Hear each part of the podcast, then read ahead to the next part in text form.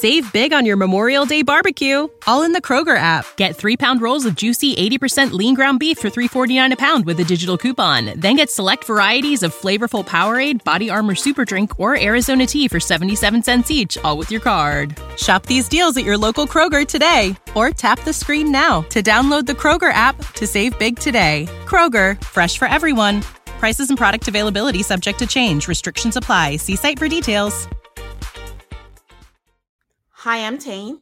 And I'm Aid, and this is Altar Call, a Married at First Sight podcast.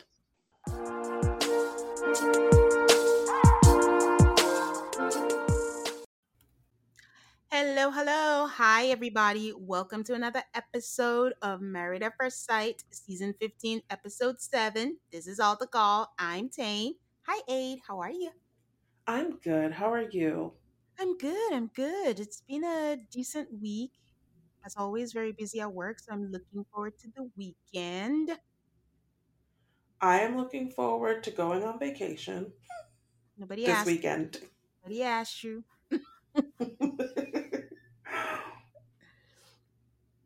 So, so yes, because I'm going because I'm going on vacation. Next week we will have something, but I'll leave it up to Tane because she'll be here and I'll be gone. I always feel so bad when there's a possibility we might not have an episode, but as always, we always do our best. We're not sure what's going to happen next week. There's a chance we might get someone to co host with me. There's a chance that you guys might be stuck with just a solo recap from me. And there's a chance that there might not be an episode, but that is the absolute, absolute last option that we're hoping not to do. But we don't know what's going to happen, but we will all find out next week. Yay! In other news, we posted a bonus episode on Patreon 90 Day Fiance, Tell All Part 1. Go and enjoy. And then every week we have our after party recap up on Patreon. So you can go find us there. So, is it safe to say we might not have one next week? Oh, yes, but we will but we will not have after party next week because I will be on vacation. I'm very sorry. Yeah, we'll see how the solo thing goes. If you guys uh, don't mind a solo recap, maybe that might happen. But guys, we'll figure out everything for next week. We're just giving you a heads up. So, Tane, what is going on with our math people? Our math our maths people. Your mouth is on vacation already. okay, so not to start all somber and everything, but Sushi, who is Anoy's dog, passed away. As we know, um, he's had cancer this whole time, and it was just kind of sad. Like, I mean, I know you guys, we're not dog people, but we can empathize with that loss. Um, she said she's had him for, don't quote me, I think 15 years. So, and he passed away in her arms. So that's pretty sad. So rest in peace, Sushi. Um, Steve posted it on his story, put like a little heart and a sad face also. See, I didn't know that. Oh, that's very sad. Yeah, it is. I don't know. I, I always wonder. I know she talks to Alyssa a lot, but I skip Alyssa's story, so I don't know if she acknowledged it. But I don't know if she's still. I haven't seen her um hanging out with like Jasmina, Katina, so I don't know what that relationship is currently. Interesting. Yeah. Um, Virginia, I can't figure out. I think I keep missing maybe more context, but I can't figure out what her new job was. But I do know that she posted something. It seemed like a local news station, and she said, I prefer getting the talent ready than being the talent. So I don't know if it was just particular to the news story or if she's working for the news station, but I know she's traveling for work too and all that. But her job seems fun. I just haven't figured out what it is yet. So maybe with time I'll figure it out and give you an update, or someone might tell me what her new job is. But she did put a question saying, hypothetically, would you travel to meet a man that you have met just once? Um, I think she's asking. She should. I think she should ask Noi. Wasn't Noi the? the 90 day fiance candidate? yes. so, yeah, she was asking for a friend, but probably means her. But speaking of meeting a man, it looks like Myrla has a new man. she's been posting like a soft launch of her new man. And I'll tell you guys if you don't know what a soft launch is. It's like a pop-up shop. You know when someone wants to start a business, but they don't want to have, you know, they don't have the full shop yet. There's no rent, there's no lease agreement, and you just have like a pop-up somewhere and you have a taste of what it is. That's what a soft launch is. When you see people on Instagram posting their man like Taylor from DC, but they put a emoticon over the face so you never know what it's like when people go out to dinner but you only see the hand of the man. That's what a soft launch is and that's what Myrla is doing with her guy. She puts an emoji but we've met his dog and she hangs out with them a lot. So there's all that going on. But MAFS fan our ever trusted source posted it and someone commented that she needs to leave she needs to stop putting I, I don't quote me verbatim but something about she needs to stop traumatizing black men, which is just harsh. That's a lot. so here's a question because I didn't know about this either. Is he black? Yes. Oh, okay. Like it's hard to. T- I don't. He's like lights. I don't know, but I think I just went by the comments and like it looks like he's black, and I can't tell if he's like Afro Latino or if he's African American. I don't know, but I think he's black but she's came on there and was like why would you say such a thing? And you know how about you figure i don't know but that was harsh. Like how do you just come on there for people you don't know and you don't know their lives? And someone in the comment was like i don't understand. People hate Myrla I mean, I don't think Myrla's the most hated person, but I mean, there's not a single person on MAFS who nobody hated. Yeah, but people, you know, it was a very strong team Gil season where everyone just thought she was the devil. But I'm just like, you know what? Enjoy your life, girl. Like, don't pay no mind to nobody. But I don't know. People have enough time for people they don't know. But anyways. Um, Why bother with this soft launch business though? It's so silly. Yeah. Just show the man or don't show the man. It is. And she posted a story not long ago of him, I think fresh out the shower and him just like fake twerking or being happy and the, the emoticon was moving a little so you can kind of see his face i'm like what what are we doing? He won a game or something? I'm like either you post or you don't. Like decide. Like we're not kids so i don't know. I don't know. Um someone sent us a message alexis about how to introduce dogs and this is a reference to the episode we're going to cover today so it was interesting. I, there's a there's a right way to do it that you know Justin skipped the little steps, but we're gonna talk about it later. So thank you, Alexis, for letting us know. We also got a lot of comments about Morgan needing time alone, that it's not so strange, and why shouldn't she have that right? I, I don't know where you stand, Aid, but to reiterate, I don't think there's anything wrong with her. Like it has to be stressful being in the medical community and um dealing with the pandemic and all that. But again, a marriage is two people. Like, yes, she needs that. No one's saying that she has to talk about her job, but just as long, just the same way she needs her time alone, your spouse might need the companionship of their spouse, which is not so strange. Mm-hmm. So I think that's just where it was. And that was why the question they asked was valid, where it was like, so where does Ben fit in in all of this? So.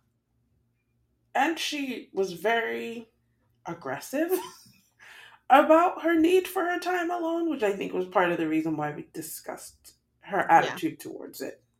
Yeah. All right. So that's all I have on there. Um, Aid, was there anything else in the interwebs land that you want to talk about?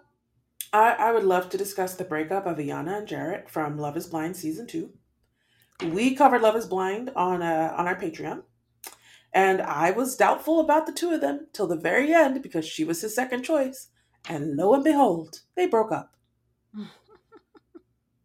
they made it through a year. Good for them. But I knew they were doomed. I think, I, I mean, I'm not rejoicing that anybody got divorced, but I always rejoice that I'm right. And I was right. I said it from the beginning. I was like, she was the second choice. You'll never, I could never get over being a second choice. I don't think anybody could. Not like a second choice in a nice, discreet way. A second choice where he proposed to a whole other human being on national television. Yeah, that's true. And as if that wasn't bad enough, that whole conversation that he had with oh girl's dude or whatever, that just kind of cemented it and yeah, you know, I hope they heal. I, I think that like whatever we may never find out exactly why they broke up, but I do think the whatever it was, the root cause was the second choiceness. Okay. Okay. no, it's just like they went through it for a year, and I'm just like, how much of it, like when things like this intrigue me because it's like, when did you know? Have you always known? How much of a struggle was it for the, you know, the Instagram pictures where they look so happy? Their wedding was really cute. So, you know, you just always wonder about things like that. She can do better. That's what I think. so, on to our show, Married at First Sight. This show is good, man.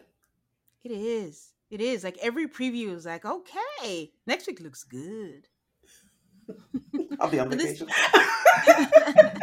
That's your problem.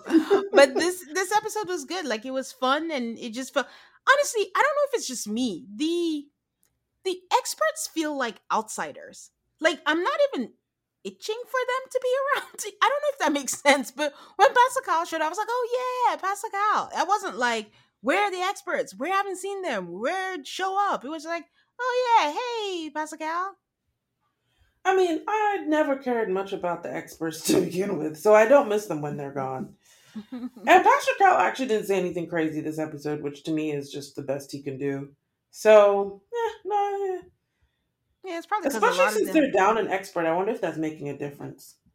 Yeah, but also, for the most part, compared to other seasons, these people are in La La Land, kinda. Yeah, they're still good. We don't have any crisis that we're like, oh, send somebody. Yeah, by last season, Alyssa had thrown a fit many times. So yeah, but let's get into the episode. So the episode actually starts with them still in Mexico, but they're leaving Mexico. Mitch is thankful that Kristen is still by his side. Ben says that he grew as an individual and they grew as a couple. But this episode, we see the couples move into their apartments, and you know, it looks like this season they stepped it up. And you know, they even have personalized welcome mats with their initials and everything. Look at maths. Um, Aid, this is your favorite part. How are we feeling about the apartments? I think they're very nice, but they're very small. Oh. I didn't feel that way. I just thought they were just really, really nice, but I didn't I didn't feel cramped. I, I wonder if they even have a second bedroom or bathroom. Ooh. We'll find out. But I think they do. I think we'll do. find like you said, we'll find out. we'll find There's out. There's a wine fridge though. This place yeah. is nice. Yeah, it is really it's, it's modern.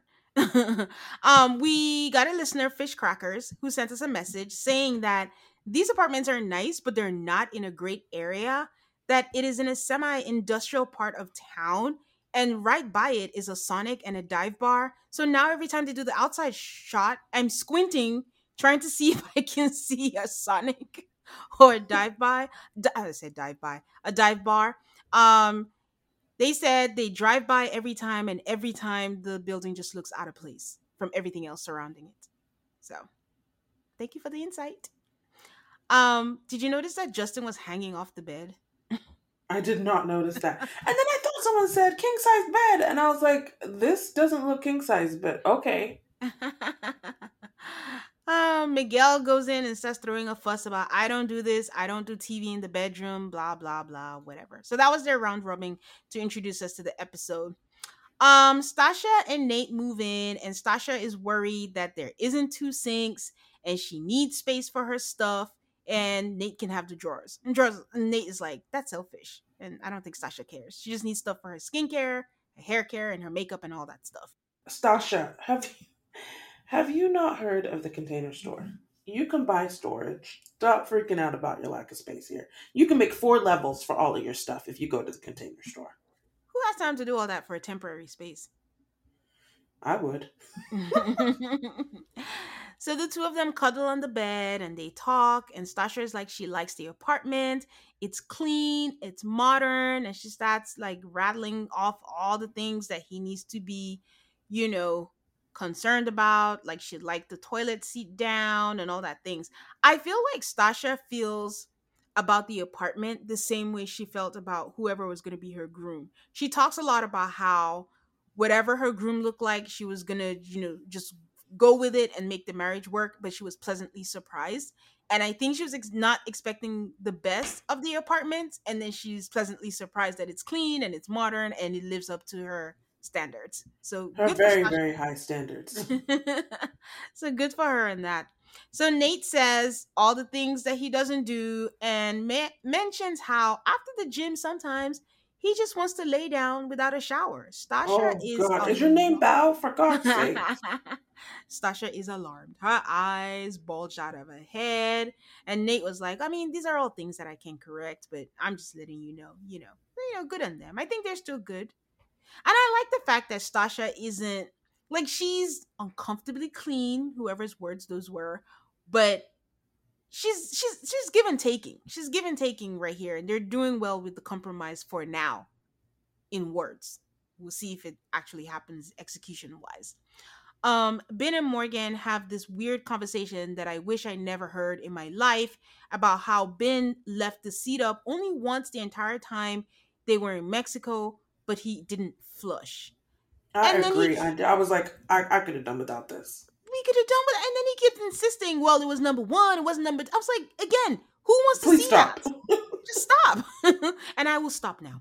So Kristen and Mitch, they both bond over how this apartment is nicer than both their places. And she, Kristen's excited about everything. And she's like, Me too. We don't have dishwashers. I'm like, Oh my God. And then there's a condom on the floor. They laugh while Mitch tells her that, you know, the bowl of condoms that they had during their honeymoon, that he took some condoms from there um, at their honeymoon room. Um, Kristen says that you know real life would be great for them, and starts telling Mitch about this enjoying their journey that's imperfect, but it works for them. I don't know if you kept count through the episode, but this was like number two. She she said that a lot. This is our journey. I don't think I want it to be perfect, but it's imperfect, but it works for us, and we're taking it to our time. And I'm like, the lady doth protest too much I am just like, who are you trying to convince? herself. So Mitch is glad that he doesn't have the feeling that he had last week and he's genuinely really happy. Justin and Alexis like their apartment, but they're missing their dogs, and Justin hopes that they get along.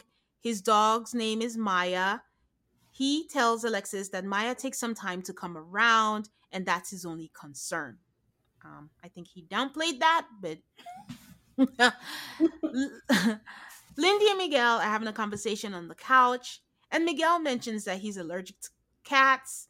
And Lindy was like, Oh no, like, I mean, so what do you do around cats? And like, do you take Benadryl? And Miguel is like, No, I just exclude them from my life. that, really, that really made me laugh. And then she's like, Well, I mean, what are we gonna is that a deal breaker for you? Because I don't know. And Miguel's like, I'm just kidding, I'm not allergic. I thought that was funny. Is that is that a Bilal level joke prank? it's not a Bilal level. I am realizing though that Miguel can be funny, but he also has a little bit of an asshole vibe to him sometimes. Miguel is an antagonizer. Miguel likes to when he said play devil's advocate, he's not joking. He just likes to poke and poke and see how far he can go. Um once again, Lindy starts the conversation with arguments are gonna come, conflicts are gonna arise. I think she thinks it's spoken word. And it's like, and we're gonna face them. And then once again, Miguel reminds her, like, you know, let's just not, you know, talk about that yet. But then he decides to mention decision day. And, you know, we need to know if we can make the marriage work. And Lindy's like, that is a trigger word for me. Like, don't bring it up. And Miguel says, well, I'm bringing it up intentionally because it's something we need to talk about. Do you really need to? If you're really going on and on about how we need to take it day by day, why don't you just actually take it day by day and revisit it maybe, I don't know, one month anniversary? So he says, like, you know, he doesn't look at it as an out, but he just wants to be realistic. And Lindy's like, no, it shouldn't be a target line, and they don't need to talk about it. This is one of those weird things where both of them have a point. But, it's, But I don't- It's, it's just like, is this necessary? Is this a necessary conversation? Yeah. It's uh, yeah, because they've both made up their minds what they think about the day. So at this point, just live it till it happens and just keep going. I don't know. Stop but... examining. Just leave it alone, both of you. but it was a nice compromise that he renamed it for her. Yes. Yes, when he did. All right, guys, we will be right back and talking about the couples visiting each other's homes. Life doesn't happen bi weekly, so why should payday? The money you make can be in your hands today with EarnIn. EarnIn is an app that gives you access to your pay as you work, up to $100 per day or up to $750 per pay period. Just download the EarnIn app and verify your paycheck. Then access up to $100 a day as you work and leave an optional tip. Any money you access plus tips are automatically repaid from your next paycheck. Summer is coming and it is time for all of us to go on vacation. You can use the money you earn from EarnIn to buy a new bathing suit or some new clothes for your fun summer vacation. Download EarnIn today, spelled E A R N I N, in the Google Play or Apple App Store. When you download the EarnIn app, Type in Altar Call the podcast when you sign up. It'll really help the show. That's Altar Call the podcast. Subject to your available earnings, location, daily max, and pay period max. See earnin.com slash TOS for details. EarnIn is a financial technology company, not a bank. Bank products are issued by Evolve Bank and Trust, member FDIC. If you're like me and looking to cut back on alcohol this year, Recess Zero Proof Craft Mocktails are the perfect alcohol replacement. They've recreated the cocktails you know and love, like their ginger lime mule and grapefruit paloma, which happen to be my favorites. You can enjoy the flavors and feelings of those cocktails without the booze. Zero proof, zero compromise. Listeners can get 15% of the Recess Mocktail Sampler at takearecess.com slash MAFS. You guys know I don't drink very much, so Recess is a great substitute while everybody else imbibes. It's a lightly sparkling mocktail infused with functional ingredients like uplifting guayusa and stress balancing adaptogens. Whether you're relaxing after work or hanging out with friends, make Recess mocktails your drink between drinks or your forever mocktail. Get 15% off Recess mocktails now at takearecess.com slash altarcallmafs so you can enjoy your favorite cocktails without the consequences. And we are back. We are back with Alexis and Justin um, like I mentioned, the couples are visiting each other's homes, and Dr. Pepper does this spiel saying that she knows from experience that people's homes could be full of surprises. So we visit Alexis's home first. She has a lot of art in her home, and it looks like she painted all of them. They look nice, I think, to me. Um, she has, you know, the picture of her silhouette that Justin was like he wants to take home um, and then he shows her the vagina mold, I guess that they talked about. It was like it looked like a plant, but I couldn't tell if it was clay or something. I don't know. Um, it was a flower. She, you know your vagina is a flower, girl. I'm gonna just skip through that. she shows she shows Justin her closet I don't know if Justin's overwhelmed, but I, I, I don't know if it was overreacting. I mean, but he acted like he was overwhelmed by her closet. I don't know what by. I mean, it looked like a normal woman's closet. You ding dong, yes, Justin. Like it was, clothes. it was silly. You've been engaged before, so anyways. So Alexis lets him know she loves her dog Newton, and I think he called it her dog, and she's like, "What did you call him?" Like he's God's gift to Earth, and Justin just can't call him a dog. He is her child. And I feel I was like, like please be joking. Please be joking. But I don't think she was joking, Dang. She's not joking. Like, you know, dog lovers. Like, people do consider their dogs, their pets, their kids. But I, I also think this was like a setup. We already yes. had Justin inside and she was talking. I'm just like, oh, this is so bad. So, Stasha and Nate, Stasha was not lying about a clean house. Her house looks like a model home. And her kitchen is huge. I love it. Her house is amazing. Amazing. And the fact everybody looks poor in comparison. Everybody is poor in comparison. oh my god, I love her kitchen. And then the, when you remember that this is not her, like she's actually building. Can you imagine Stasha building what she wants? Can you imagine her vision? Oh, Nate, he scored. So they talk about they this long conversation about her wanting an espresso and how much she spends on buying coffee and Nate trying to prove that he's a day trader for real, wink wink, and saying they have to talk about the financial. They do the calculation and it doesn't make sense. She made the point, but he's like, we still need to talk about it. She's like, we just did. We just calculated and we just had him like, is this another man trying to count his wife's money? I don't know. It wasn't a good sign because his math was wrong. It was. His math was very, very wrong. Yeah. So that's why I'm like, they kept going back and forth, and I'm like, she made the point, she had the point, she won the point. So, anyways, so Kristen and Mitch, oh god, this was so gross. They go into Mitch's apartment. His hovel, not his apartment, his hovel. oh my god.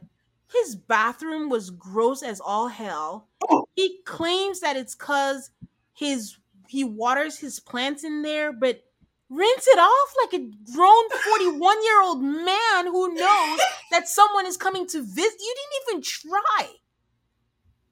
He So Chris- barely even chuckled out the sentence to be like, I water my plants in there, but he knew it was a lie when he said it. No, there's no way. This man waters his plants and probably just steps in and showers that same. Ah, this is so Oh. gross. The And they soul. did not show us this on the matchmaking special, by the way. No, They did not make his house look like a hovel in the matchmaking special. They saved it for this surprise. I'm sure Dr. Pepper was like, I'm not doing this. but um Kristen has concerns about his cleanliness because we see his stove that was gross too. It's like splatters and stuff. Oh, And he the, the worst part is he had no shame. He's just like, as you can see, I do use this often. Well, I mean, ugh, Jesus.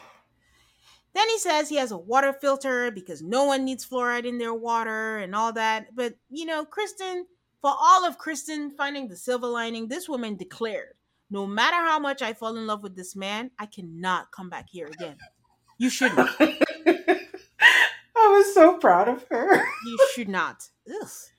So, um, they go to Miguel's house. You know, Lindy finds everything exciting. She's like, "I love how open your place is," and he shares his collection of Dungeons and Dragons.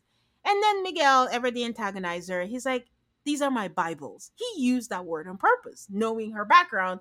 And Lindy just, "Uh, that's a little sacrilegious, but I'll allow it." like, Miguel tells us that he appreciates that she's accepting and he feels comfortable around her and he doesn't have to hide who he is. Then he tells her that she's going into the bathroom, but then he pops out in the bathroom with the preview that we've seen so many times with his man bear, I don't know, costume or something like that. But they laugh a lot about it. And he tells us that their connection has usually taken him months or even years, and the fact that he has this in a week is amazing.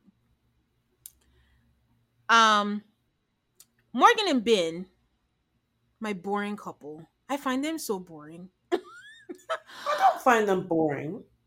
I don't know, maybe because I don't like them individually. So he came in and I thought it was cute how he tried to take his shoes off and she's like, "Oh, I don't care." And he's like, "Oh, it's the it's the Asian way." So he was just he was trying to be respectful.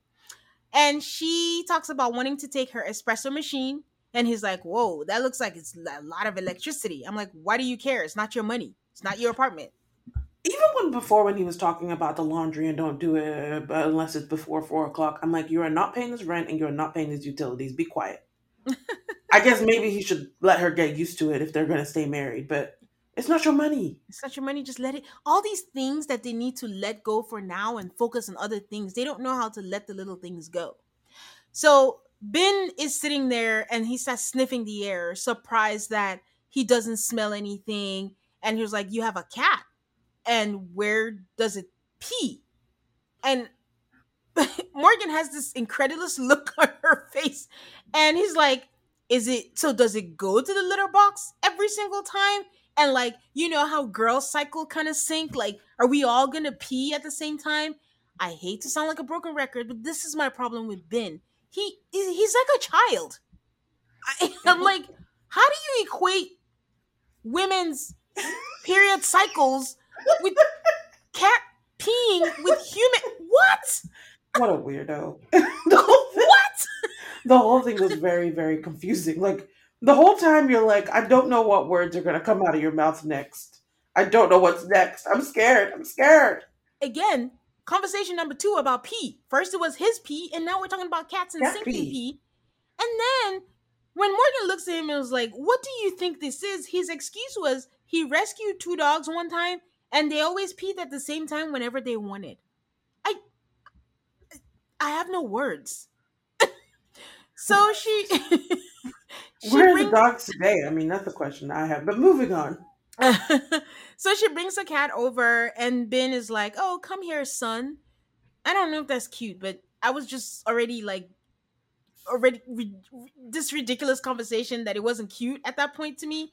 But in the confessional, he calls the cat his stepson. Like whether he's his stepson or son, either way, he's gonna show him love. This I bring this up because when Vinny met um Brianna's dog Cookie and she was all cute and I was like, "Oh, that's so cute." And then this is the same thing, but I didn't feel anything. I think that, um, yeah. I mean, our cutest couple is a bit of a mess this week. And even though things seem like they should be cute, because these people have some sort of like lack of connection with other humans going on, that's the best way to put it. And I don't know if it's just art, the way things are edited, the way we see things, or if they're not putting the right music on. I don't know what's going on. But the people seem very disconnected from each other. Yes, yes, yes, yes, absolutely. it's like they don't know how to relate. so, um, Kristen and Mitch, they're at Kristen's and they meet her dog. Her dog's name is Luna, and Luna is all over the place. And she tells us that her dog is a hot ass mess and has stomach issues. I think at some point she was like just like her mommy, but we've established that a lot of the MAFS pets, I don't know if that's how it is in real life, are just like their owners, really. So she does say that her biggest fear is them cohabitating with Luna, not even herself, but with Luna, because um, Luna does a lot of breathing. That Luna is just a lot of all around. And you know, she says something that I don't think I've ever heard, and maybe it's because of the breed. She cleans Luna's wrinkles at least once a day. That whole segment was disgusting. Because food and stuff, gunk gets in there, so we have to clean it. I was like, please stop talking. Please. So You Mitch, put me off my dinner. Mitch was just doing the best that he could. Kudos to him, and he just made a comment like, "Huh, your dog does a lot of breathing, huh?" so, um, we go down to Nate's apartment. Nate's apartment is actually pretty nice. He lives downtown. He has a great view. It's what I usually call panty dropper views, you know. Um, that's the kind of place that you always want to say you want to go back to my place, and they're like, "Yeah." By leaps and spades, Stasha and Nate had the nicest houses of everybody in the cast, and the biggest too. Yes, they did. Stasha seems very surprised again that it's nice. This woman is just expect hope for the expect the worst, hope for the best, and her and that's working because her expectations are being surpassed. She was like, "It's actually nice. It's really nice." but then she goes ahead and walks around and judges the hell out of his apartment, and rightfully so. I will say that because she's pulling out like empty wrappers of uh uh, to- uh towel paper towels that he just Yes. had bounty paper towels and he had empty oatmeal containers now that was weird but because for real why are you keeping empty oatmeal containers like You're too was like lazy to throw it in the trash and walk down the hallway and throw it down the trash chute. You ought to be ashamed. no li- guys there was like four of them it wasn't like one or two it was like four of them some without the cover i don't know what he does with them and then to top it all off there was wine and two glasses of wine. There was not wine in there but it's wine that you can tell that it's been drunk out of and the red was still stained on there but it was back in the cabinet. Like no one thought to rinse it out to put it in the sink. It was just that, that was gross. That that that's a choice. This That's is a what I cannot understand. I, I know that it it is not that expensive to get a cleaner to come through every now and then. It really isn't. It's not. It's also just disrespectful that you know that someone is coming over and you don't even try. Like some of us sometimes live in our untidiness, so to speak, because we're tired and we're lazy. But when you have company coming over, you pretend and you clean. Oh, So yeah. Not just company, cameras. And, like you know what's gonna happen. You're gonna go on the honeymoon. You're gonna come back from the honeymoon. Your spouse is gonna come see it, and it's gonna be on camera. hmm So Alexis and Justin, these two are still on their high horse about marriage and they're the perfect couple because Alexis is telling the camera that everyone keeps saying that marriage is so hard and I'm still waiting for marriage to be hard and maybe it's hard for some people, but for right now, it's easy for us. I'm like famous last words, honey. So Justin is in a bachelor pad for real. I don't you know, I didn't even realize that was the entire the entirety of the house. because I feel like on the matchmaking special, they just chose not to highlight some things. Yep. So we didn't get the sense that Justin lived in a studio. Nope. Because this man Which was talking it's Go ahead. it's San Diego. I'm not gonna judge anybody for living in a studio. Yeah. It probably But, uh, costs like twenty five hundred dollars or something like that. but for real, for real, it's a bachelor pad. And Alexis even said, like, so we're in the kitchen, living bedroom all at once. the funny part is his balcony is really large. It's like they for they forwent like space in the house for space in there. And he says that's where he entertains, but apparently he lives by the airport because there was literally a plane every second flying over. I, So Alexis seemed real judgmental about that apartment. It wasn't a good look. Mm, I mean, she's. Let me think about that. She did say if she was dating Justin and came to this place, she'd be like, "I gotta go." I don't. I guess I'm. I'm mm-hmm. trying so you don't say I'm judgmental too, but I'm thinking about that. Everybody has different circumstances, but for a man who said he was ready to buy, but he waited because he was about to get married, I'm assuming you have the means, but maybe you're doing that to save. So let me not be judgmental, but I'm just like, for a grown man, you could. He's tall. I just don't understand. He looks like he needs space. The place was clean. After we saw what his predecessors did, I'm not judging Justin for that house. It looked clean. That is true. And Mitch is 41. Okay, okay, you're right.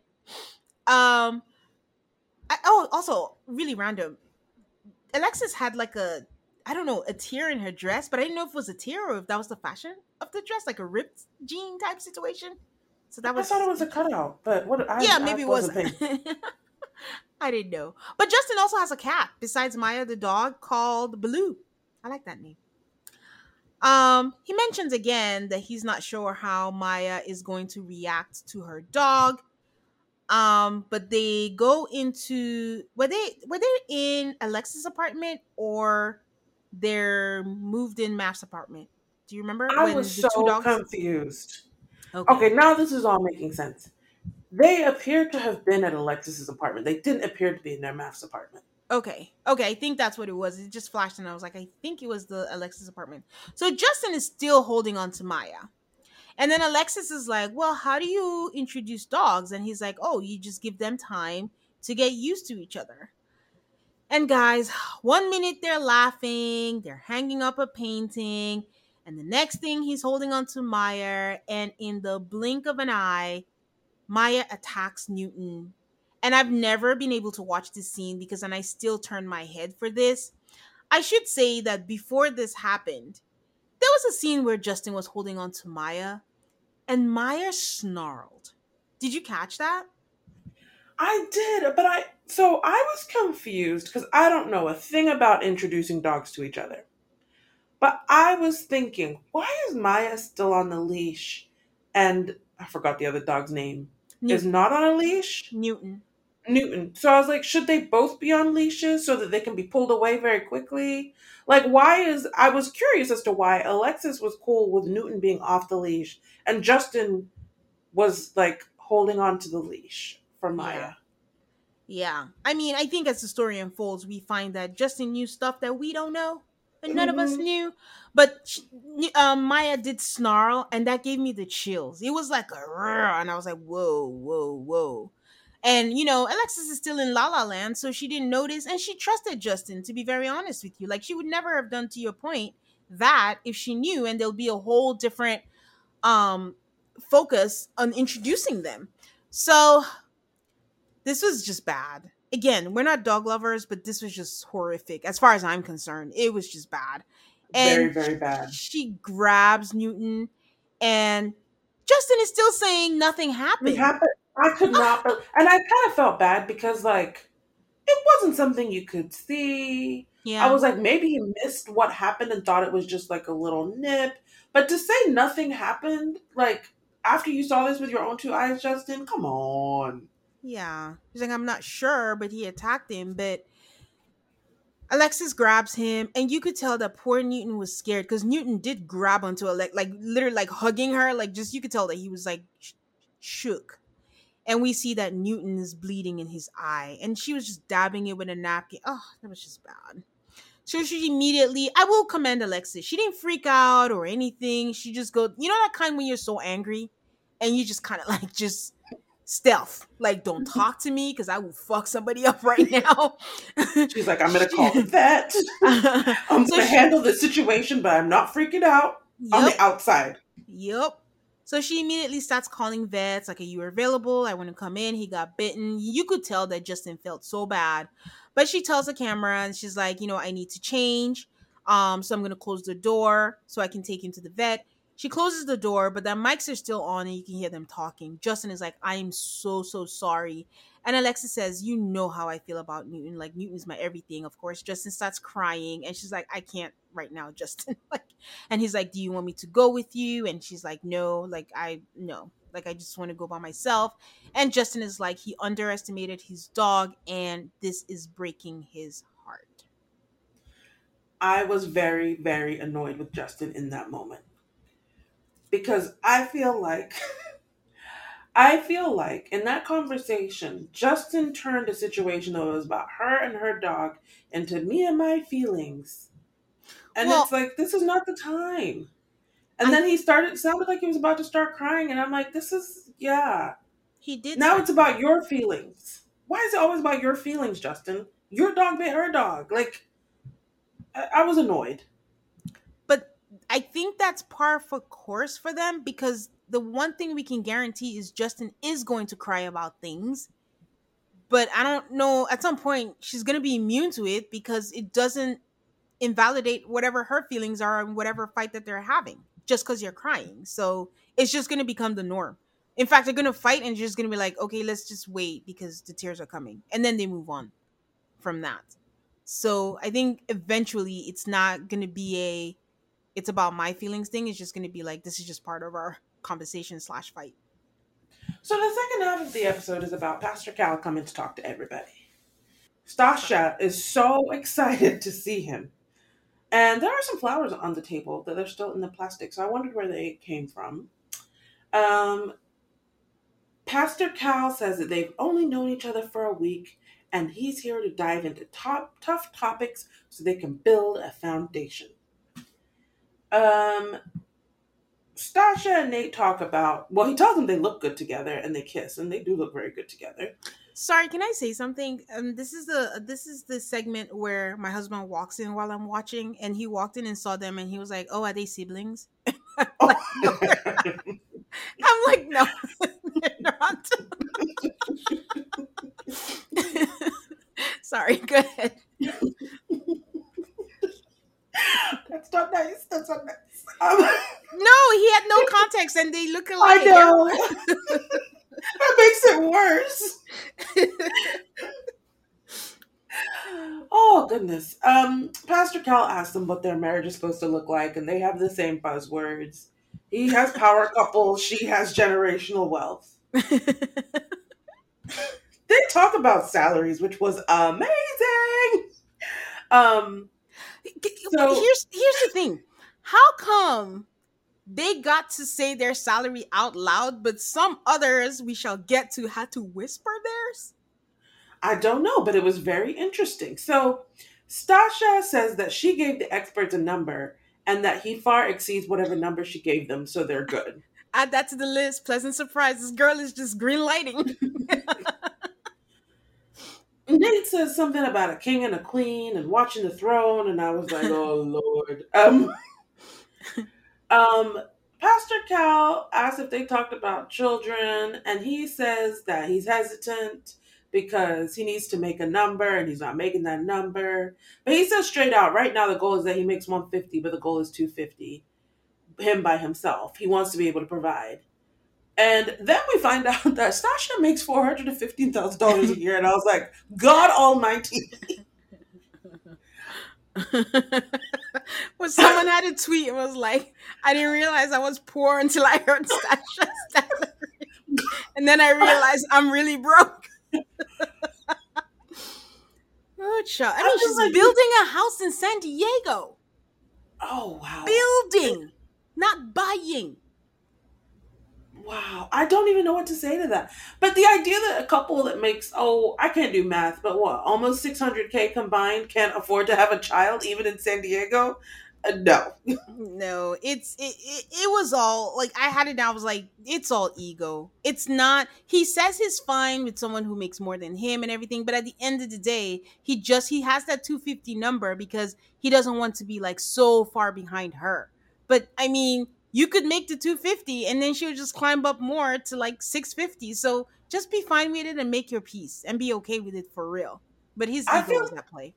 I feel like nate was like i'm fine with someone who makes more than me and he's thinking like okay 200 yeah. I don't think he was envisioning 415 and your own home. I'm never going to stop talking about this house building that is happening.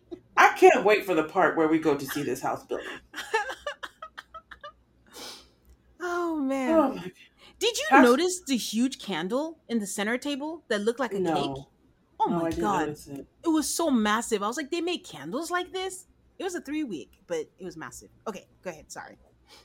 So Pastor Cal asks about intimacy, sex. And basically Stasha says they haven't had sex yet.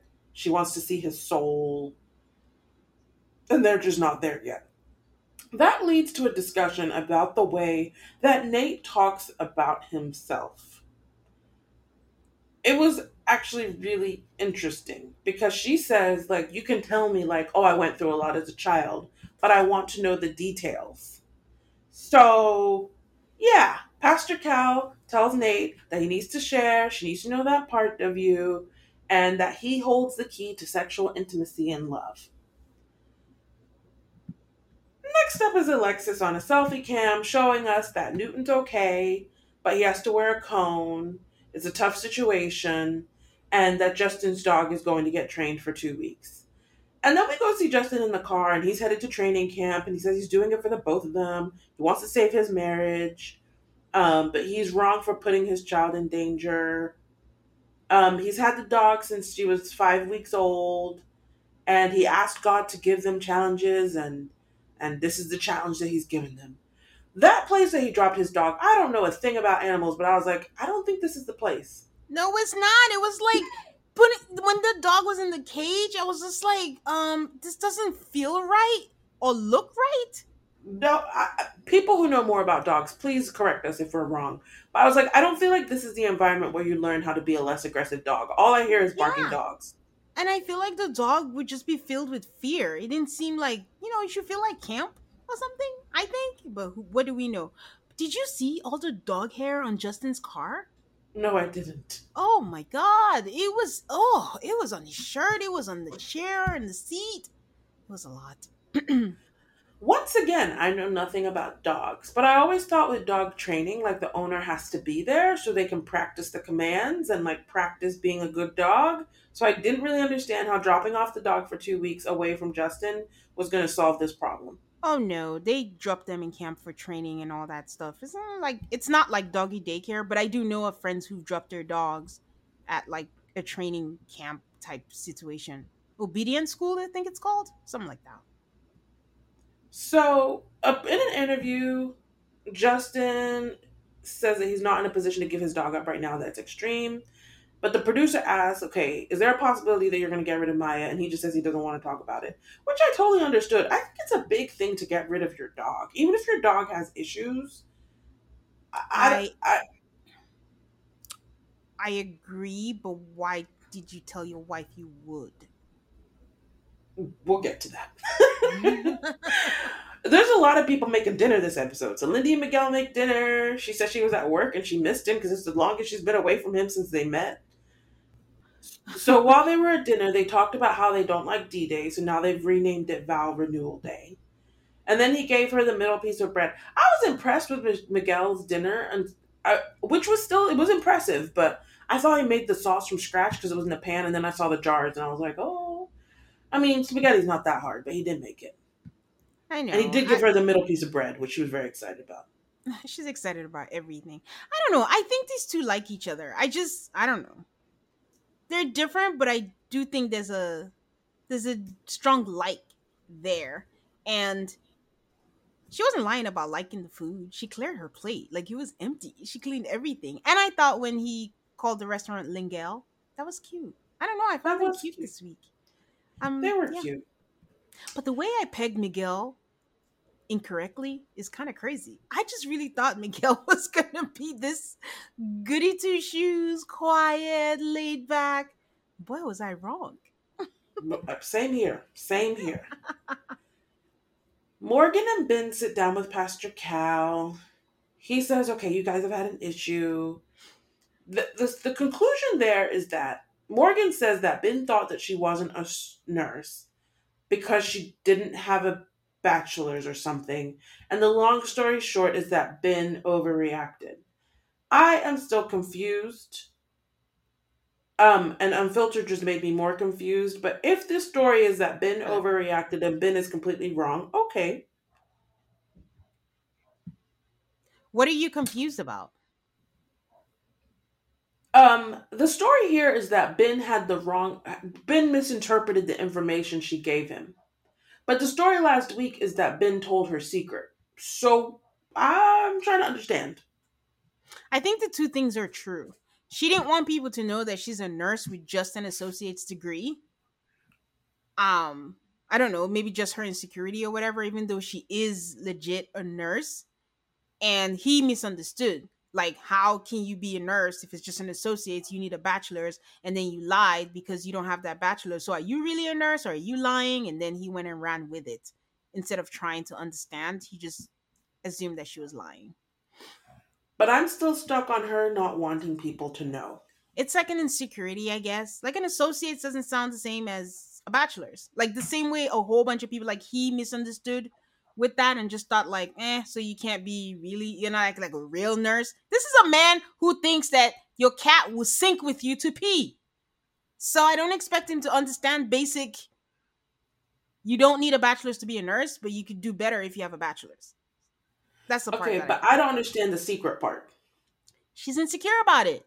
I don't want anybody Okay, to know. so I just want to be clear here that it's not just that Binh overreacted, because the other part that she freaked out about is that he told her secret. Well, why Yeah. was it a secret? Because why was it a secret? Oh, I get what you're saying. Our deduction last week was that we think that she lied on her questionnaire. We don't have proof, but that's why we think that's why she wanted a secret and added to that an insecurity. But we will never know, will we? Because no one asked the questions, even in after party. The other thing that she was mad about is that they promised not to talk about finances and family. And then he sat down and talked about it in the honeymoon. And he apologizes and he said he shouldn't have done that. He should have gone to an outside source about the bachelor's nurse thing. So Pastor Cal forces them to have a conversation about trust. She says it's childhood stuff when it comes to the trust. And she gave her dad X, Y, and Z, and he didn't do that. So that's why they don't have a relationship. I would love to know what X, Y, and Z were. Um, not because I think it's unreasonable or anything. I'm just curious. Um, Pastor Cal walks them through apologies and the other side of apologies, forgiveness. You can forgive the act, but do you forgive the actor? Um, honestly, it was good stuff, but you know, I, I don't know if at the end of it, I feel like they got more information, but I still think they need to go do some action. So they talk about intimacy and she basically says like um they haven't been intimate because of the debacle and she says she can't trust him with her emotions and how she's feeling how can she trust you with your body? So he's trying to win her back you know what I thought was funny was last week there was a whole thing of Morgan saying, "When I come back from work, I don't want to talk, I don't want to do this," but she has to come back from work and have a therapy session and discuss all of the stuff. that is not nice. it's not nice. So she has to be at her wits end with this. And then the other thing I noticed was like, Binh got a lot of veins in his neck when he talks. I, I can't say I noticed that. Pastor Cal asks if it's okay to snuggle so they can start to build back their intimacy. Um, and he says that that's awesome. So then he says, do PDA. And then Binh tries to do the most unromantic PDA I've ever seen in my life. And the Pastor Cal has to tell him to touch softly. Like, this is not like a basketball game, like, good job, buddy. Morgan and Binh are a very strange pair. Very strange. And then Binh was like, oh, I'm going to YouTube it to find out. Oh, I don't like Binh. He's like, I have to YouTube how to touch your wife? What the hell is going on here? Oh my gosh. So then we go back to Nate and Stasha, and I just thought this conversation was fascinating. Stasha tells Nate, You need to go deeper. And she's trying to explain to him what going deeper means. And he cannot comprehend. Or maybe he does comprehend, but he realizes he doesn't have it in him to do that. So she's like, Well, let's talk about your mom. And he's like, I never had a relationship with her, so I don't have any feelings about her. And I felt like Stasha was telling him, No, you do have feelings. Like, I have feelings about my dad and never having a relationship with him. So you should be able to describe your feelings about not having a mom. I don't know about Nate. I can't tell Nate whether or not he has feelings about his relationship with his mother. But I, I, I just found that I felt like Nate doesn't have the skills to give Stasha what she's asking for. Uh, okay. When these people have these conversations of you're just surface, you're just surface, I'm always confused, especially when I think they're connecting, because I'm thinking of Jasmina and Michael. When they're giving the best that they can, sometimes you have to meet people halfway where they are because I think you're not wrong. He doesn't have the skills. He's never had to utilize the skills. He's just in a marriage. And also, lest I add, list we lest we forget, it's been a week. It has been a week.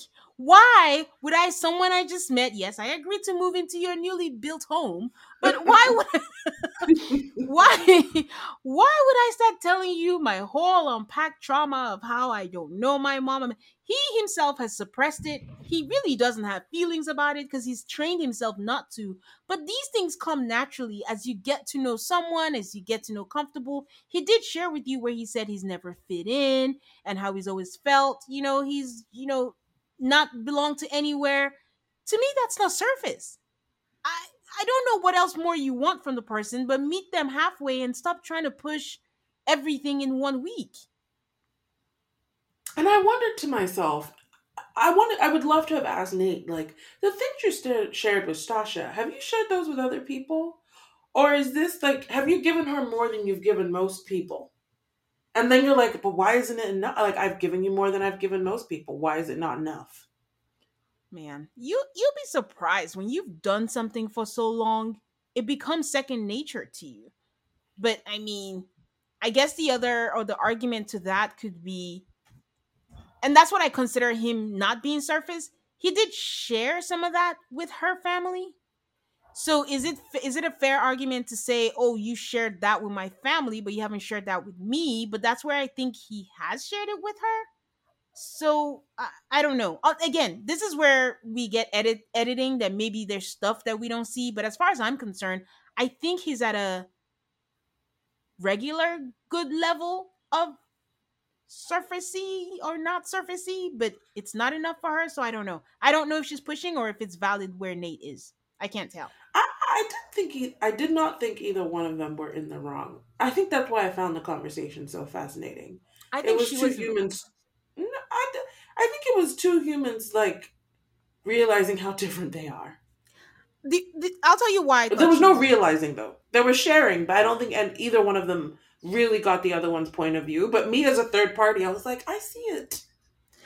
I- I'll tell you why I think she was wrong. Certain things happen to certain people and people process things different you can't create a timeline for someone to share that with you especially if it's something painful you also can have two very similar experiences but you are not obligated to feel the same way about it if i were yes that's true if i were stasha I understand her wanting to know more, but my approach would be like, hey, Nate, I know that this happened to you. I would like to know more about you, but I would like you to go at your own pace. Whenever you're ready, I just want you to know that I'm here and I would like to know that or whatever and all that kind of stuff. But not, you need to give me more. You need to talk about it more. You need to, because he just might not care.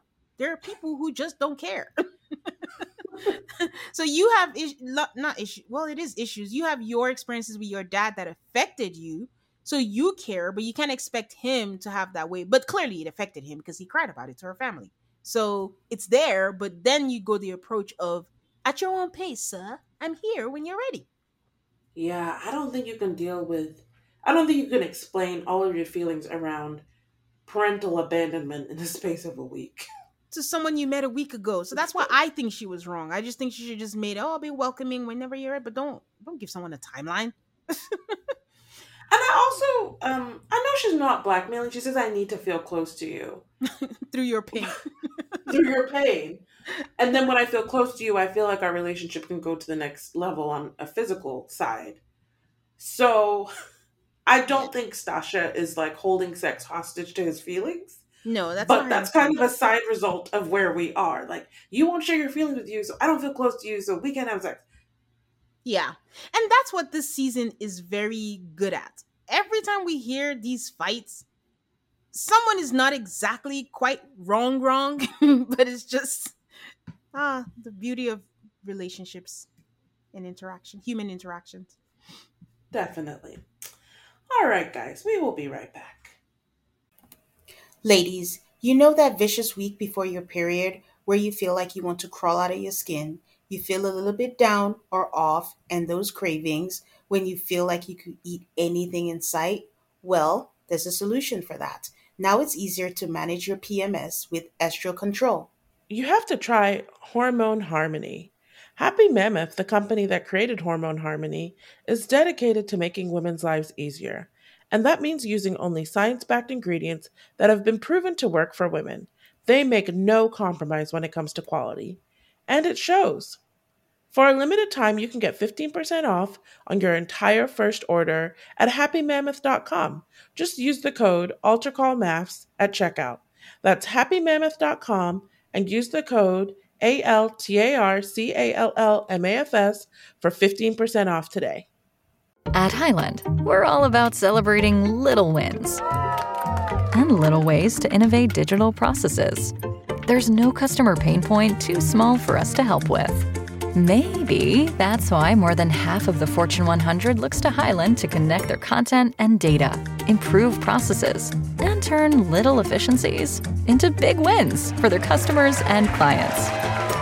Highland, intelligent content solutions for innovators everywhere at highland.com. And we are back. Everybody's eating dinner this episode. Kristen and Mitch are eating pasta. He is very enthusiastic. I'm very happy about this dinner. Um, Kristen convinces herself and us that everything is great and that she's just waiting for him to piss her off.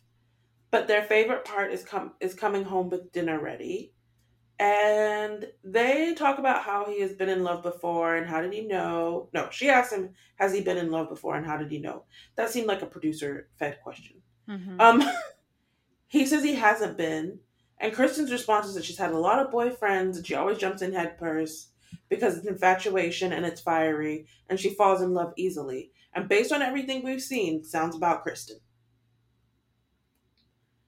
Mitch is like, I'm so much happier with you than I was without you, which is a very nice thing to say. Mm-hmm. And when he thinks about the future, she's in those thoughts. So they're sitting on a couch, and out of kind of nowhere, um, Kristen has a gift for him. I was like, what's the occasion? Is it their one week anniversary? Like, why is there gifts? Yeah. Um, she gave him a card that on the cover it says shit just got real, and they They um blanked it out, which was funny to me. Oh, really? I Um, thought it was like a MAFS labeled card. I saw the logo and everything on there. But okay. My bad. She she tells him as she gives him the gift that the mason jars are pre-owned. And in the mason jars are these love coupons.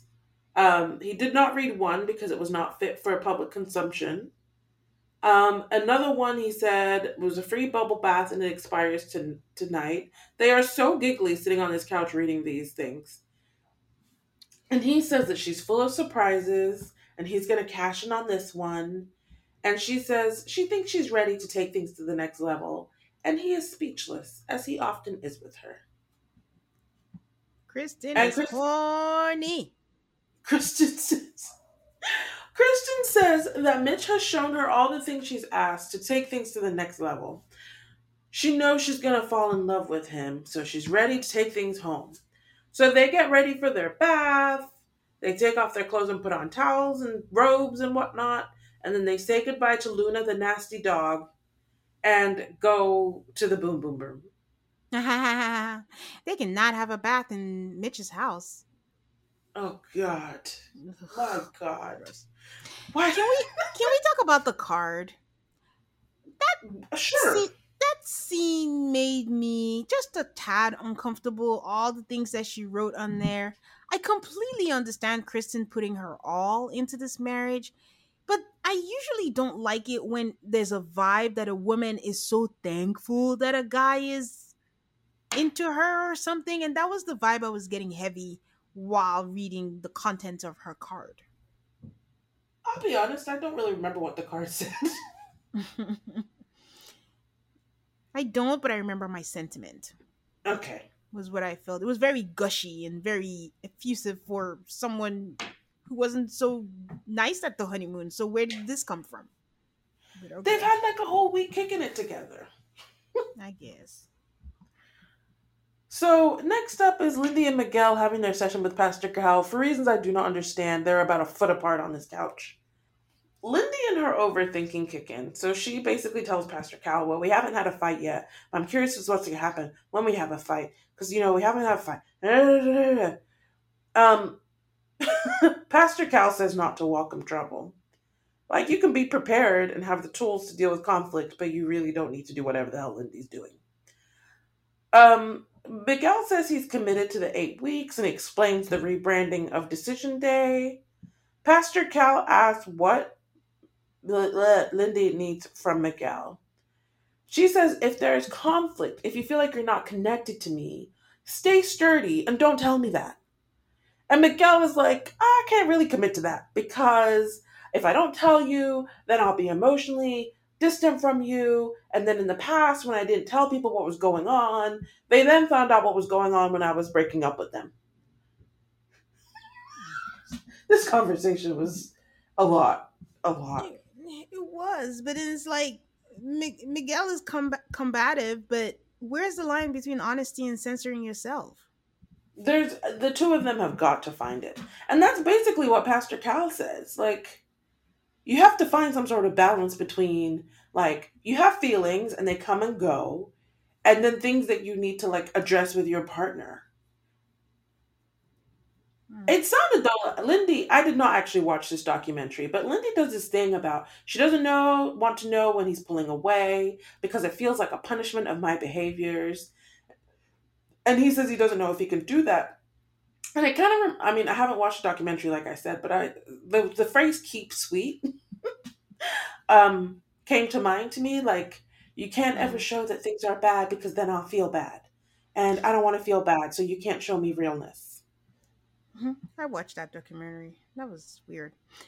Um, but that's on Lindy, not Miguel.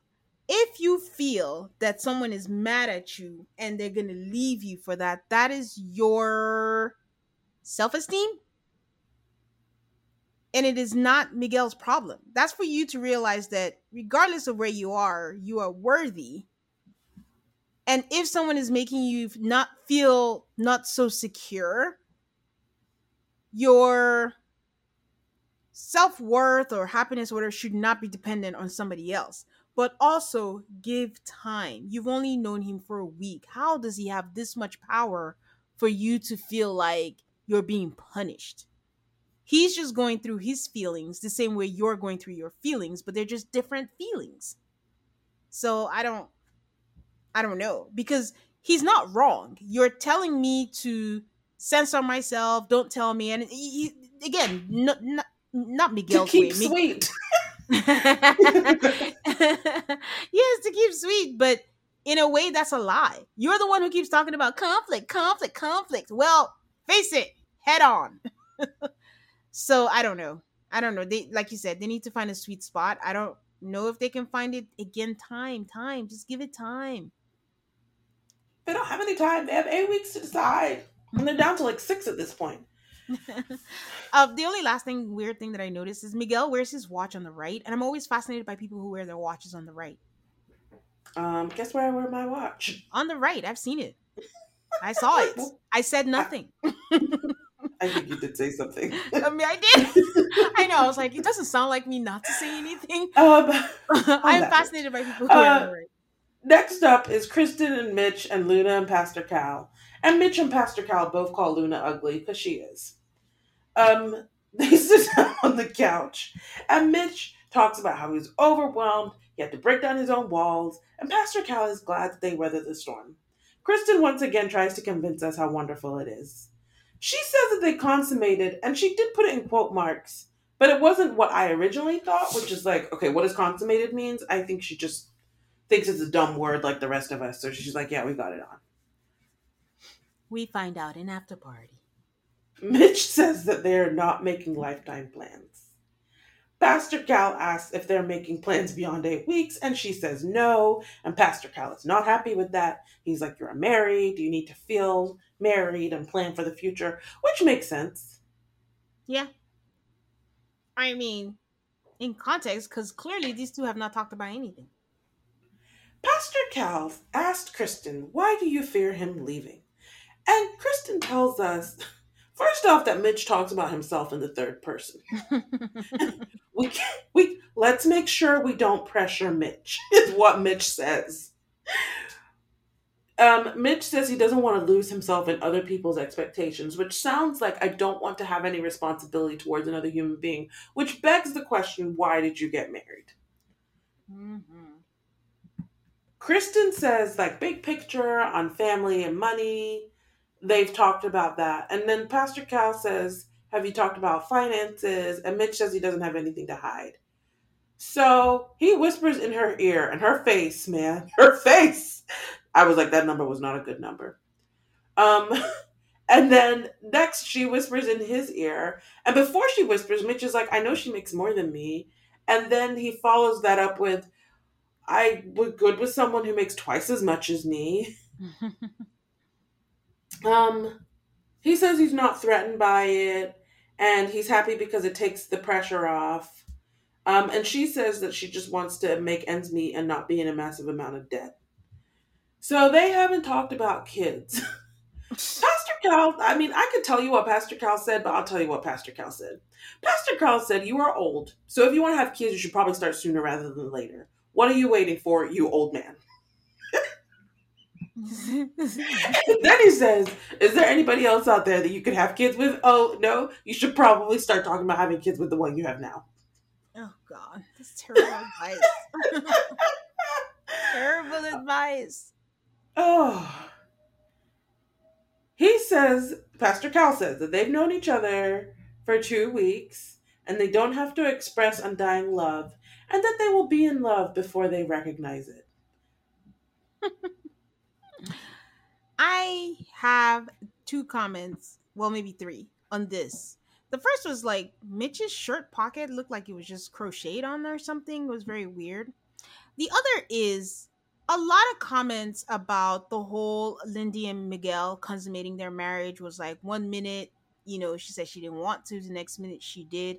Is this any different with Kristen and Mitch, where she's like, You pounced on me, you said you're not attracted to me, and then in the next moment, she changed her mind. And I think that's the point I was trying to make last week, where it was like, Lindy's allowed to change her mind without making it seem like Mitch was, I mean, Miguel was trying to get on her. So, do you think there's a difference between that situation and Kristen and Mitch? So and her changing her mind? that we saw a lot of the lead up to Kristen and Mitch actually having sex. It was kind of weird in that she was so very explicit, like we may have sex now. So I feel like you can't judge the two situations because with Lindy and Miguel, it, it like just we heard about it later. With Kristen and Mitch, we saw it. Okay. And so we got to see her make the decision. And we didn't see that with Lindy. It was just like, oh, not having sex. Oh, we had sex. Okay. That's fair. My last question is who is a worse spiraler, Lindy or Mitch? Um, equal. Lindy is louder and prouder about it, but you have to dig through this to dig, and then you're like, wait, Mitch is just as bad. So next we go back to Alexis and Justin. And they are sitting with Pastor Cal, and they look real sad. Um, it was so funny to me because Alexis starts talking, and she says, "He didn't tell me," and I'm thinking to myself, "How could he have told you that his dog was going to bite your dog?" I don't think this is an issue of lying or truth. And then she kept on talking. He never told me that his dogs has gone into conflicts with other dogs before. And he thinks that telling some information is the same as telling the truth. You're withholding information, and it makes her want to go back to her normal ways and run. And Justin says he feels like he was telling her the truth. I was like, but they showed us plenty of evidence that you did not tell her either because you did not understand yourself or because you have created a vision of what this is supposed to be and the fact that your dog is not very well behaved and gets into conflict with other dogs is not part of your vision so you're like oh i just won't mention it and then look what happened I just for Justin to say that it's not relevant, that blew my entire mind. That blew my entire mind. Like, how is that not a relevant thing? That your dog has gotten into fights. Like, we've talked so much about why were you concerned about the dog's meeting then? I just it's wild. and now that i know this i'm like why would you not let to go of your dog on the leash alexis had let newton off the leash in the house and you still were holding the leash because you knew You knew, you knew, Justin. Like you, you knew. Um, Pastor Cal asked Justin. I mean, Pastor Cal asked Alexis, Alexis, who do you think he is? And she says she doesn't know who he is. Because I think it's a pretty major thing. Um, they roll the tape again, and I did not need to see the tape of Newton getting bit again. Mm-mm. And Justin is crying again, and I'm like, please stop. And he says he feels like a crappy owner. He should have done something about it because it could have cost him his marriage. I Alexis just looked at him like, "You're not getting any consolation for me." I'm telling you, I feel bad for the sensitive people of the world because the non criers look at someone crying all the time and they feel like, okay, now I'm supposed to deal with you and your emotions. I don't know if that's Justin's intention, but Alexis is like, not today. not today. But yeah, I mean, at some point, I, I'm sure the thought of like they're just being sensitive, but the other person probably feels like is this some kind of emotional manipulation kind of stuff. So it's a it's a tough it's a tough thing. How do you even navigate that? I don't know. Yeah. uh, Yeah. Pastor Cal doesn't want him to beat himself up. This is a marital test. How are you going to handle the test? Then he asked one of my favorite MAFS questions. I always remember that Keith asked Iris this after the lemon date. Is this something you can overcome? We, we have to give each other leeway to be human, and you have to allow for mistakes and build the foundation of trust. And she says that she just needs him to overshare and communicate, even if it might hurt her feelings, which I thought was interesting. Because this particular incident didn't have anything to do with feelings. Um, that she puts a greater. Um, Pastor Cal says that she's going to put a greater responsibility on Justin, that when you tell her stuff, it's absolutely the clear truth. And he, um, they have a discussion where Alexis is under the impression that if this obedience school doesn't work, then Maya the dog is going to go.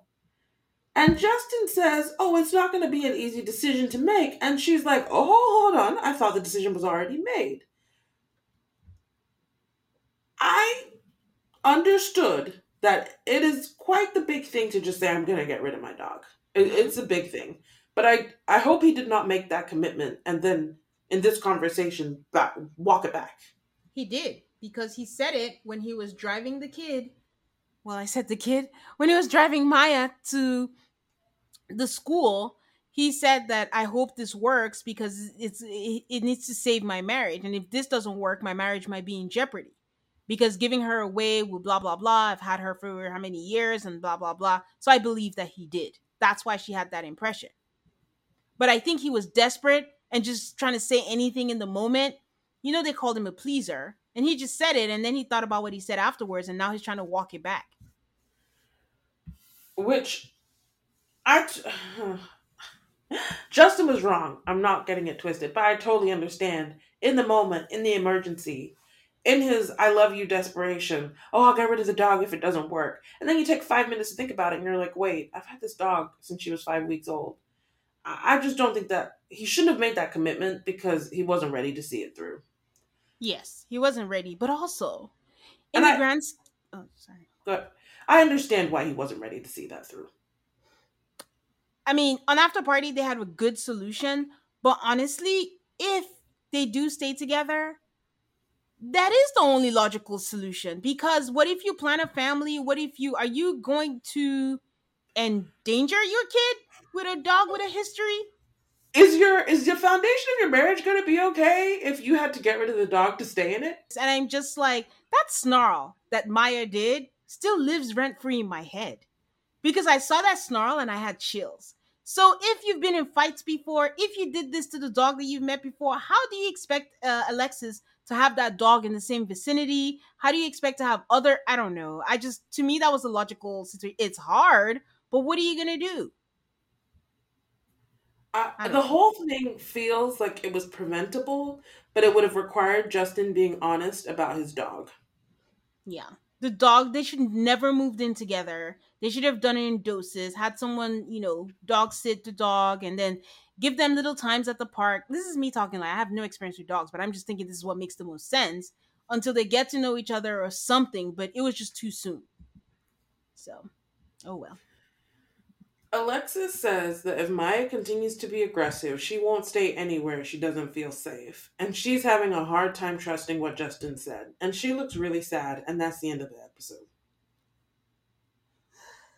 Yeah. It was a good episode. I quite enjoyed it. Like I don't feel bored. I do find that that's the biggest struggle with MAFS is not getting bored. And I'm like, wait, are we getting premature? It's only episode seven. We still have like 12 to go. We still have time to get bored. yeah, we get bored towards the end when we're like, okay, it's the same fights. It's wrapping up. We know what's gonna happen now. So, but it's still good. This, So this anyway- is a so far this is a very good season. Mhm. These are very interesting people. Yeah, it's like it's a it's a dynamic and that we haven't seen before. I don't think I can compare it to another season. Does that make sense? hmm But anyways, Aid, who has your bouquet this week? My bouquet is gonna go to Stasha for making that amount of money. I know it has nothing to do with the show, but I'm very proud of her. this Who is has your bouquet? Oh, Wait, I was gonna say this might not be the best time, but as we were recording, a message just came in asking, "Do we really believe that Stasha makes that amount of money?" We do. we do Do I believe that Nate makes that amount of money? Question mark. Well, that that was part of the question. Do we think Nate makes that amount of money too? we believe. I feel like an asshole if he does, but I'm just like I, I don't. I, I'm still holding out for Nate. I'm not sure about him. I actually believe he does. Solely because of apartment the was nice. Yes, solely because of the downtown apartment. Like downtown apartment is not cheap. Now downtown in San Diego. mm. So there you go. You lucked out. We got your message during the recording, so that's the answer. We believe in Stasha. We trust. Um, my bouquet goes to surprise, surprise, Mitch and Kristen. I just it's a 180. It's a 180. You know, at the top of the episode, I realized that I really I don't know why. I mean, that apartment was nasty, but I think I like Mitch. I, I'm not ready to say that yet, but I have warmed up. I have warmed up to Mitch. The thing with Mitch is you want to be in his corner, then he does something, and you're like, uh, and then you're like, oh, okay, and then he, uh. So I have warmed up to Mitch. I am still irritated by how much Kristen puts up for him, but together there is a commitment. I like that he, you know, he had a turnaround. And I can understand his anxiety and being in his head. I'm sure he wishes it wasn't that person, but he is that person. And I just think they made it work. And they have my bouquet. Who has your burnt ashes? My burnt ashes go to Mitch for that nasty ass apartment. You are a 41 year old man. I don't care how much money you make, you can afford a cleaner to come in once. So you're not shamed on national television. And you ought to be ashamed for that apartment. And Nate is, is getting a honorable mention for also having a nasty apartment. Those those um, wine glasses took me out. And Mitch, even if you can't afford a cleaner, you have hands. Clean yourself. Like you cook, you just clean. Just wipe. Just spray. Or something. I mean, you don't even have to do it in your regular life. Just when cameras are coming. Yeah. And you know they're coming. Okay. Who has your burnt ashes? My burnt ashes goes to Ben for his comment about cycle and pee and not flushing and YouTubing how to touch his wife. That thumbs down, Ben. All right, guys. That's all for this week. You can find Tane and Nana on the Rewatch podcast where they are rewatching Sex in the City. You can find us on Instagram and Twitter at AltarCallMAFS. That's A L T A R C A L L M A F S. We love hearing from you guys on social media. We love it so much that we might mention it while we are recording. We're available everywhere you listen to podcasts. Thank you so much for listening. Don't forget to subscribe. Give us a five star rating if you are so inclined. And we will see you next week, maybe, but for sure in two weeks. You we will see you then. Bye, guys. Bye.